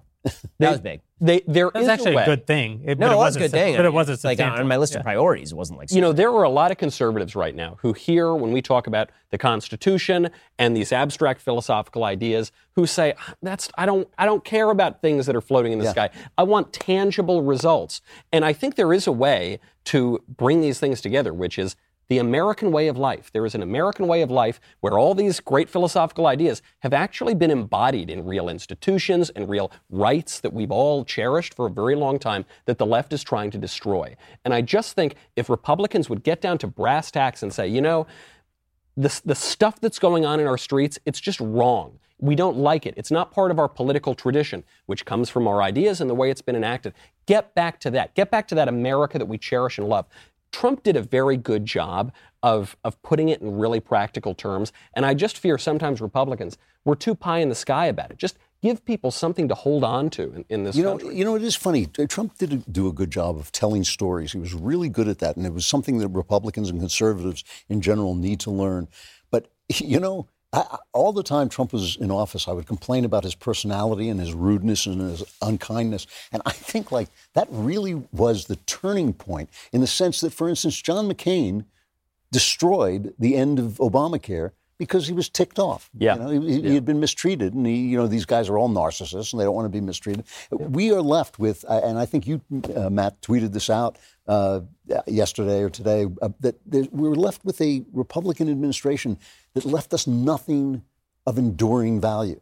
And unfortunately, that happens just too often because of what you're saying, Ben, that, that they don't have a, a positive vision of what it means to be a conservative. And, I, and I think you're right, too. I think that, that, that the idea, we are talking about things that, that maybe are a little too pie in the sky. We have to show people how they work. It's a harder story to tell. It's a harder story to tell that each individual person making decisions on his own, each individual person trying to better his life, actually betters the country more than Yeah, Joe fa- Biden's idea that he's just going to Yeah. pour money. Well, what's it. kind of fascinating is that Democrats do one thing that I've never really heard a Republican do. Democrats do something that, that is very useful in, in nearly every state that has popular support, and that is they ask for sacrifice. Right? They do this all the mm. time. They say you're going to have to sacrifice this for climate change. You're going to have to sacrifice this for racial inequity. You're going to have to sacrifice this for income inequality. And the truth is that Republicans never do that. They sort of suggest, okay, well, you can have your cake and you can eat it too, which is how you end up with tax cuts and high spending, right? Yep. At no point do they ever say, you know what? For the sake of the country and for the sake of your children, we're going to have to cut spending, and it's come. From, it's going to come from places Never. that you're upset about, Just- right? It's going so to come right. from places where you may be upset at me that I'm cutting this, but for the sake of your kids, you are going to have to just take the hit. You're going to have to be an adult, and and so what they've done is they've trained an entire generation of Republican voters to vote for Republicans. But then when it comes time to pass a piece of legislation that requires some sacrifice here or there, the Republican voter goes, "Well, I do want to cut spending, but I really don't want to cut that." Yeah, but the difference is the difference is I totally agree with what you're saying. I think that needs to be the message from the Republican Party, absolutely. Uh, but the one advantage that the Democrats have is they ask for sacrifice, but it's someone else is making the sacrifice. So you, as the voter, are not sacrificing. So on climate change, on taxes, everything, it's it's the bad not- guys, it's the I- evil. I'm actually not guys. sure, Matt. I, I think that But they like the sacrifice. I right? think that people like the sacrifice. idea. The masking. The is mask is a sacrifice, That- and this is Orwell on Hitler, Right. Orwell very famously during the war, early in the war, 41 maybe, 41. writes uh, 40, 40. uh, 40 writes an introduction to Mein Kampf, and it's one of the most fascinating reads. If if you've never read, it's very short, two or three pages. Uh, it's fascinating because he he predicts the end uh, of the pact between German and uh, Germany and Russia uh, vis-a-vis Poland. He he he basically tells the future, uh, and so you read it now and it feels like, well, yeah, we all know that that's what happens. At the time, no one knew that's what, what was going to happen except Orwell, right? And he's saying exactly what's going to happen. And at the at the conclusion, he says, very close to what you're saying, Ben. He essentially says that you know the the liberal West offers its people the promise of a life of security and ease. Yeah. And the power of Hitler is that he stands before his people uh, against the backdrop of Western ease and promises them only uh, honor and valor And in- toil and, and sacrifice. toil and, and, sacrifice. And so does Churchill. Churchill did the exact same thing: blood, sweat, and tears. Blood, sweat, and Nothing tears. different, but blood, sweat, and tears. which is why people see him as an inspirational leader. That's the, the- right. The, lie of the right. lie of, of modern liberalism is that what people actually want from their leaders is stuff. Right? That if you give them a prosperous state, Yeah. then they'll be super happy. And it's just a lie. We have the most prosperous America that we've ever had. We had it before the pandemic, and we'll have it again after the pandemic. And yet people are deeply unhappy because normally the things that they would be called to sacrifice for, like their religion, even their religions are not calling for them to sacrifice anymore. right. Their religions aren't even calling for them to sacrifice their own personal desires on behalf. Yes. is it less? Is it less sacrifice? It's it's it's there's a, there's an element of sacrifice, but I think the main thing with with Democrats and the left, especially somebody like Bernie Sanders, it's it's a, he's making a moral argument. Yes. So that's what he's talking about. He's saying this is the right thing to do, and that's why we need to do it. Uh, whether there's sacrifice or not, it's just the right thing. It, it might not be the most practical thing, but it's the right thing. there- and that's what the, and that's the argument that the Republican Party doesn't make. They've sacrificed a- the moral argument. There is a liturgical element to this in that you remember a few years ago, and I guess more than a few years now, under Obama, Obama said, look, we'll solve this terrorism thing once we get some more jobs in Pakistan. Then it's all good, and more jobs in Afghanistan. Then, then they'll all be happy because they'll have iPhones. And you had this strange phenomenon of third generation foreigners, you know, th- uh, third generation immigrants in the United Kingdom flying to the Middle East to join ISIS. That's oh my, why are you leaving London to join ISIS? Because of exactly what Orwell said. That's right. Because that is a life imbued with meaning and sacrifice and an enactment of these But you guys are leaving one thing out. You're leaving one thing out. In order to call for sacrifice, you have to have a crisis. And the left manufactures crises again and again and again, and we never do. What we always say is the only crisis is the left. But we do have a crisis in this country. We have a crisis of spirit, we have a crisis of vision, we have a crisis of freedom, most importantly of all. And we have to push that forward and un- make people understand that those things are things you sacrifice for. I'm not sacrificing to turn off the sun. I'm sorry. The sun is going to be there, and if it's not there, it's just going to be a very, very cold night. You know, I mean, out for you know, I, yeah. I- but but I will I will sacrifice. But, You know, we were talking about Nick Fuentes today, a guy all of us despise, and we despise the things he believes in. I personally. I personally am offended by what Nick Fuentes says, but he got on a plane and they wouldn't let him fly. And I, I want to defend his rights, not because I defend him, but because his rights are my rights. Of course. And they're your rights, and we want to preserve those rights. We've got to make people and for our and and for our children too. I mean, it, it sounds like a cliche, but that's that's a real crisis. We're murdering our children.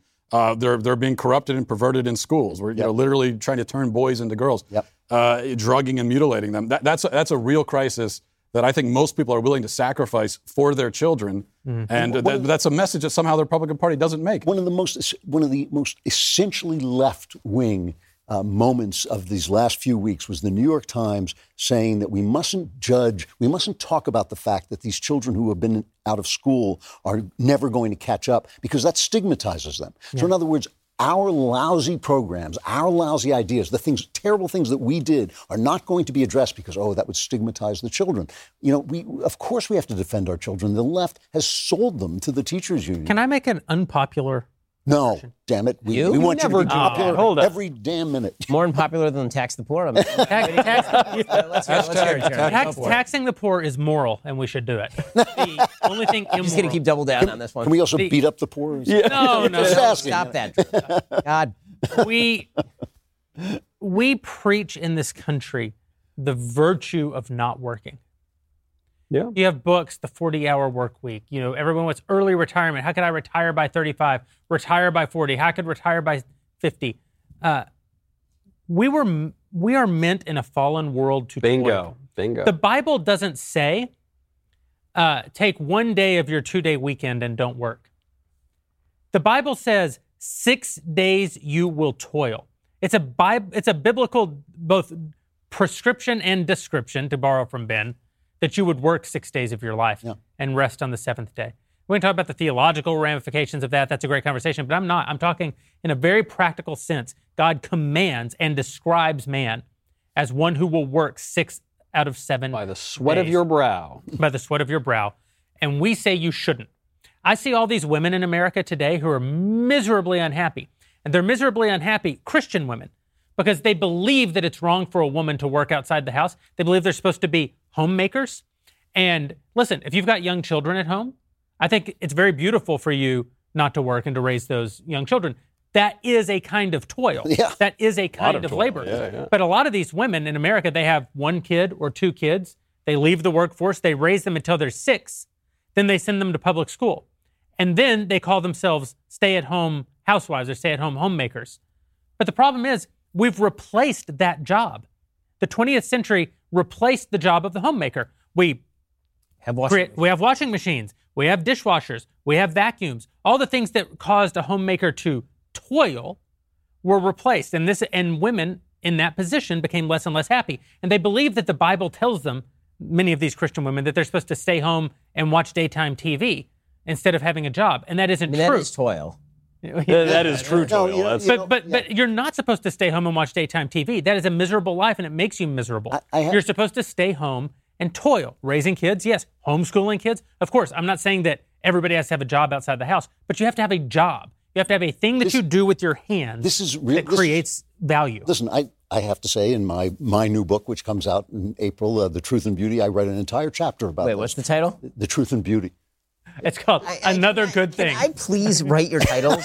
For the love of God, Drew. Can you please? Like, So this is like the well, third about- straight it- title where I'm. Uh, I think that's a great title. Thank you very much. Uh, So, but but the, but you're absolutely right about this. That every job, when you look at the what is it, the Proverbs 31 woman that they talk about, she does everything. She's Yeah. making clothes. She's She buying toils. property. She Yeah, toils. yeah. But all of those things, all of those things were taken out that by every the Friday indu- night in the Jewish community. They were just no, they were destroyed by the Industrial Revolution. They absolutely were. Right. Children were taken out of the home. All these things that made a woman's work less valuable. The, the, to me, the great prospect is because I think the the toil of making a home for people is a huge humanizing task. I think homemakers are the most important p- people in America. I think that this, that's the central job that all other jobs, as C.S. Lewis said, Of course. were built to support. And what I what I think the answer to this is is that there will be new.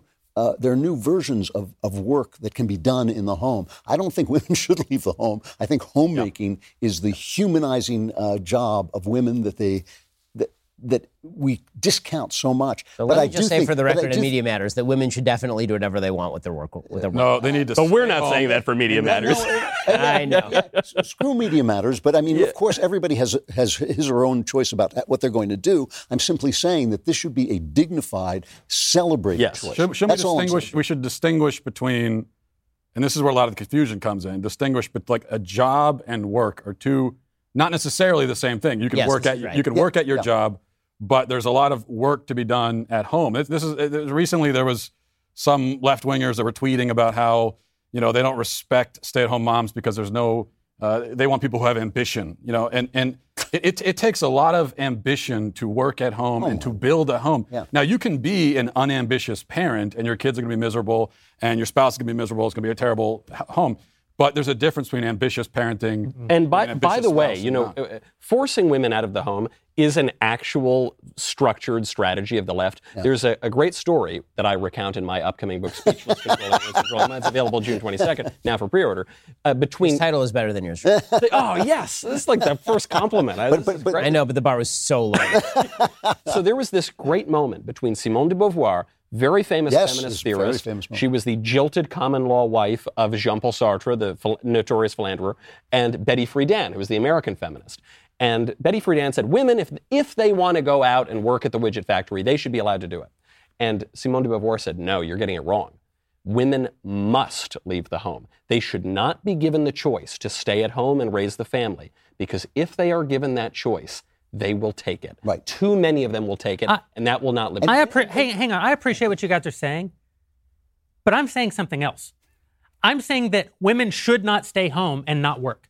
I'm They saying should- that Oh, yes. I'm saying that Oh, people oh, I'm I saying agree. that men Yeah. should not retire at age 30. yes. Uh, I'm saying that we should Totally not agree. promise people lives of leisure. Yes. I'm saying that we shouldn't burden Christian women with the idea that being home alone with nothing to do makes you virtuous. hundred People are I'm saying that God expects everyone, male and female, to work. Yeah. I'm saying that 65 you shouldn't be promised not to have to do anything anymore except sit on the boat because you earned it. You didn't earn it. You earned it back when people died at 66. Yeah. People now die at 95 and you should work. Yeah. You should work. There is Because it's better for you. it is better for you and it is better for society. It all goes back to this idea that This we are not offering anyone any piece of dignity. We're not offering anyone any path to creating um, uh, to, to creating with their hands. We're not offering them any path. The, the, Well, that's the- because we've changed the definition, the definition of dignity, though. Because it used to be Sure. that digni- dignity was earned, right? It wasn't something Right. that you were just handed. Dignity, it wasn't. There, there was no idea that you had the sort of right to dignity, right? What you had was was the right to go out and, anyway. and uh, no, of course it's silly because you, that's that's literally a right to somebody else's sentiment. Dignity is something somebody else gives you, right? Right. Uh, the, the the idea changed. It was that dignity was something that is to be found in your own sense of authenticity, right? Because you're authentic, therefore you deserve dignity. And that's not correct. It's because of what you do in your life. It's because of the actions that you take in the world and in relationship with your society that you are provided with dignity. Now, that doesn't mean that people can treat you like garbage, but it's, it's an abuse of the word dignity to treat the word dignity the way that we have. The, the word dignity never meant treat somebody decently. Decently is not the same as dignity Yeah. right? Dignity eh, has an element of honor to it.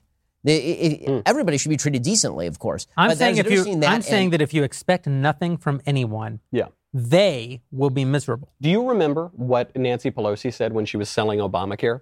She said, This is a wonderful, it's an entrepreneurial bill Yes. because now you don't have to work. it frees you from labor. You, you can be a poet. You can This be a favorite. musician. And you know the thing about poets is there aren't that many of them. and, and most of them are not very good. well, I also the noticed, good I also ones work noticed that, uh, hard, that of all the all the vast numbers, millions of Americans on welfare programs and food stamps and disability, I noticed how many just unbelievable poets, painters, and string quartet members there are in this. Like that's how people spend their time. That's not a rip on on people's skill sets, by the way. That's just a recognition that when you people, pay people lots of work, they don't spend the time doing wonderfully productive things. Okay, like Shakespeare spent you know, a pandemic writing Lear, supposedly. Okay, but that's because Shakespeare was Shakespeare. It wasn't like if they paid him not to write Lear. If if they'd incentivize Shakespeare, they're like, you know what, dude, same stipend, don't write Lear. It's another he probably great- doesn't write Lear because that's the way things work. It's another great Bill Whittle observation that this idea that if we uh, that if we if the if the people had the means of production, they'd only have to work two hours a day, and they could devote the rest of their time to you know learning art and learning music. And, and Bill says you know, the internet disproves that because we now in our pocket carry around all human knowledge and wisdom available at our fingertips for free at any moment. You could be learning a language, you could be reading Lear, and instead we look at pornography and we play Candy Crush. Yeah. That's all we do all day long. Is there, isn't there? I mean, there's potentially a. I agree with what everyone is saying, but also, I, I maybe have a problem with the idea that you could just go outside of the house and get a job somewhere, and you're going to find dignity in that because the way that the job market is set up and the way that a lot of companies operate, you know, it's it it, it, it can be a very dehumanizing experience. for So- sure. Now it's it's it's. Does it make it better to sit at home and do nothing? No, but the, the problem is that well, I mean, charity work was always the thing that many people did. They get involved in the religious community, right? Yeah. As communities die, that takes away a lot of work that people typically did Yeah. outside the home. Like, eh, like when people would retire, this was, you know, for most Americans, I would say, when most people retired at age 65, if they were church involved, it'd be like they would go and get involved in their church. They got more They'd involved in their- church. exactly. They spent that extra time going and doing charity work. I mean, I, I lived for many years in uh, Montecito, one of the richest communities in the world. And living in a very wealthy community is, is really interesting because people do what they want to do, right? They have they have free choice, and so you see what people want to do. The women stayed home. But they also manufactured the community. They went to the schools. They made sure the schools ran on time. They ran the charities. They did all, you know, they called them Montecito moms. Talk about dignity. When Montecito moms walk down the street, everybody stood still because they everybody respected them because they ran the community. They gave us the community in which we worked and for which we worked. And I think that tho- those are things. Of course, you don't have to get a paycheck for those for the Well, for them to be work, but they also speak to In a weird way, this gets us back to Biden because what Biden is creating is a culture of expectation. Yes. Yeah. It- It's, it's, a, it's a culture where And Republicans are accepting the premise. They always accept the culture. Yeah, of course. They're saying they're saying you're right. You do deserve all these things. We just want to give them to you in a more effective way. Yeah. Effectiveness is never a good argument. it's not efficiency and effectiveness are not good arguments. That's right. A good argument here would be there should be no culture of expectation. Nothing. We you you do not deserve to expect anything from us, and society can expect that you are going to be a productive citizen in order for you to actually earn things. Like the the, the, the culture that we've created, this culture of expectation is what's created Occupy Wall Street. It's what's created BLM in the streets. It's what's created so many of, of the things that, that are destroying the country right now. Is this this expectation that you like I, I've stopped using the term soft bigotry of low expectations. I now use the term bigotry of no expectations because that's where we are right now. I mean, when, when, when we are now living in a society where every single time there is a police shooting, we full on expect that there will be riots. We full on expect it. That is not a culture that expects any sort of good behavior. That's a, that's a culture that expects bad behavior But you know, and treats it as virtuous. You made a point many years ago that, that somebody who actually liked you did a, uh, a satire of that was very funny, where you where you said that that to say that healthcare is a right is to say that you have the right to other people's labor, which is just not true. And and you were right. You were absolutely right. The joke they made about you was a friendly joke, but it was very funny of you saying, you know, you, Yeah. you have no right to other people's labor. But you don't have a right to other people's labor. You have a right to be left alone. You have a right to say what you want to say. You have a right to think what you want to think, and you have a right to make your own choices. But you don't have a right to other people's labor, including health, the labor of healthcare workers. No one owes you anything. Anything. yeah. no one owes you anything. You owe me a couple of bucks. huh? That's. I got a cigar bill. no one owes you anything. This is the fundamental problem. I mean, the fundamental problem, obviously, is that we reject God. Well, yes. But in a very, but in a very practical sense, the fundamental problem with with our society today is that everyone believes that they're owed something by someone. Well, else. what you're so describing is an emanation of your Yeah. first Well, yes, point. Yeah, but, yeah. but you know, and, and it's true in every area of life. If you want to talk about Yes. why marriages are dying, it's because you believe that you have a right to expect things from your spouse, and, and expectations kill marriages. Well, in a- They in a- absolutely do. In a family, though, I would say that's the one place where you are owed something. Your children are owed. Yeah. That's And this, is, and this is this is actually this actually should be the, the, the pro life message. In fact, that you as a parent, you you have a responsibility to your child. You owe them something. You you brought them into this world, and uh, you have to take care of them. No, children are the only them. people who have a right to expect something. Right, exactly, That- yeah. That's that's that's the only that's the only thing. But Well, I, I, I want to take issue with this a little bit. I mean, I think that, that individuals, especially in, in uh, relationships like marriage, they do have a right to expectations of one. yeah, you've entered a covenant. Yeah, that's right. You've entered, You've made an entered agreement. an agreement, and and so fidelity. Yeah, yeah, yeah, Integrity, yeah. And, and so I, I, I think yeah. that that's but the, that's the very di- but that's the very different we're ta- difference we're talking about. Individuals, individuals owe each other things. You know, individuals entered agreements. The, the society owes you nothing. The, the world owes you nothing. That's a Although I will say thing. that on uh, that when it comes to marriage, I think one of the big things that does plague marriage is people having expectations without having expectations of themselves. Yeah. So when I say that, when, when I say that you have That's- that's like, like the, problem, the, the, the idea of a covenant in marriage is the idea that now the trade is over and not ongoing. Yeah, Right, like, like oh well, we signed a contract, so I guess that's the end of the deal. No, no, no, no. The, the earnings continue, right? You you have to work in order to receive from your partner. And if you and if you actually want to have a happy marriage, and you're sitting there and you're like, yeah, but under the contract it says you owe me X, Y, and Z, that's going to be a miserable. Well, it's like in a job. You know, you say, okay, I've signed my employment contract. Great. Now I'm getting my paycheck. Right. Cool. That's what, what one of the uh, one of the most popular stupid memes and slogans you see out there is uh, something like, "If you don't, if you don't, uh, if you can't handle me at my worst, you don't deserve me at my best." You know, that's Yeah. that's I think attributed to Marilyn Monroe incorrectly, but you know that's and that's the attitude people bring into romantic relationships is that uh, you have you have to sort of deserve me to, you, you have to you know deal with warrant. my bull crap in order to Right. in order to get me at my best. And it's like, well, or you could just not do that. or just be a good person Right. and also be forgiving of my fault. I always say, I if you want to be my lover, you got to get my friend. yeah, yeah. Uh, I've never actually understood what that's, that's the words. What does that, what does that mean? I'm done. Uh, and we're done. Thank you guys for hanging out with us. We'll see you the next time we do one of these things. Become a member over at dailywire.com slash subscribe. Check out the guys. Be able to ask questions the next time we do a backstage. We're really appreciative to everyone who's done that tonight. And we'll see you next time.